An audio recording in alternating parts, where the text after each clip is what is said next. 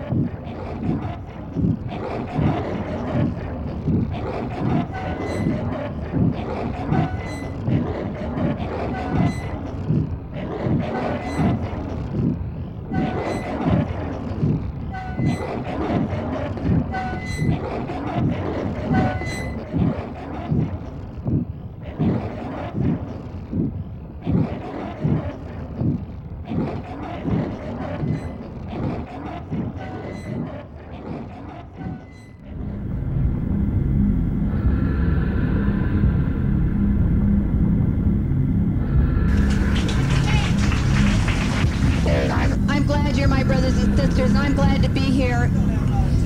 Okay.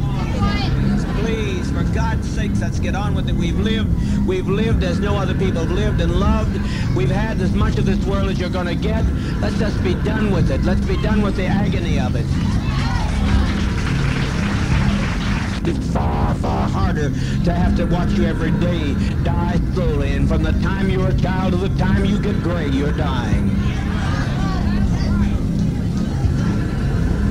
Dishonest, and I'm sure that they'll they'll pay for it. They'll, they'll pay for it. It's the revolutionary suicide. This is not a self-destructive suicide. So they'll pay for this. They brought this upon us, and they'll pay for that. I leave that destiny to them.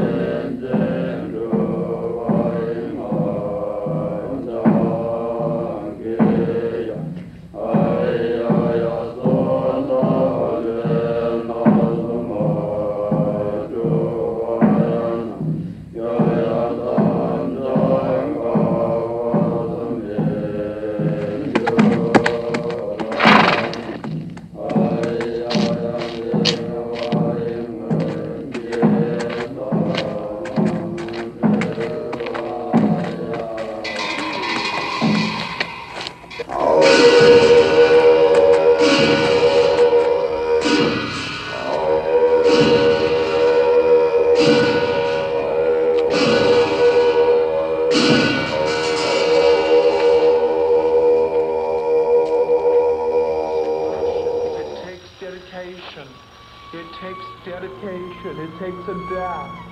And only God can allow it. And you couldn't do it if you're not the seed of God. And so the path to the great corridors, these are corridors unto his perfection, that is, which the prophet the Urim and Thummim has penetrated.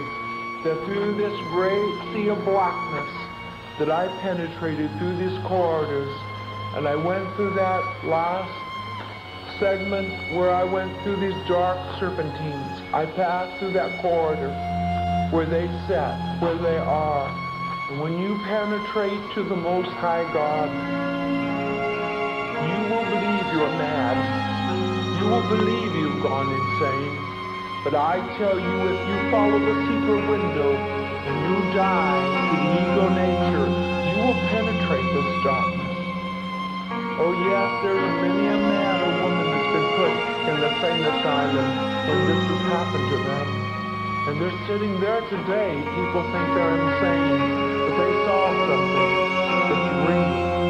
And they see it when they're on drugs. The only thing is they see it not through the light of God. And the way I showed you, I showed you see it through the light of God and the understanding of God. Because when you see the face of God, you will die.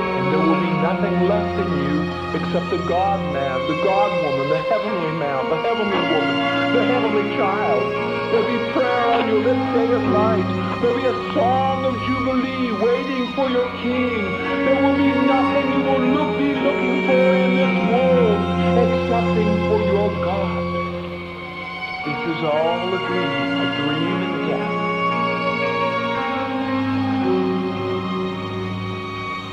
So I went through that with you. I encountered hell, and the great serpentines of the highest order. And I went through that when I showed you chart number three. The question is asked in Urim and Thummim concerning the pit. This horrible pit of my replay. Urim and Thummim, you can ask me a question. If it's asked from the right being or the right soul out of Urim and Thummim, I can give you unspoken words that's never been spoken. It's not even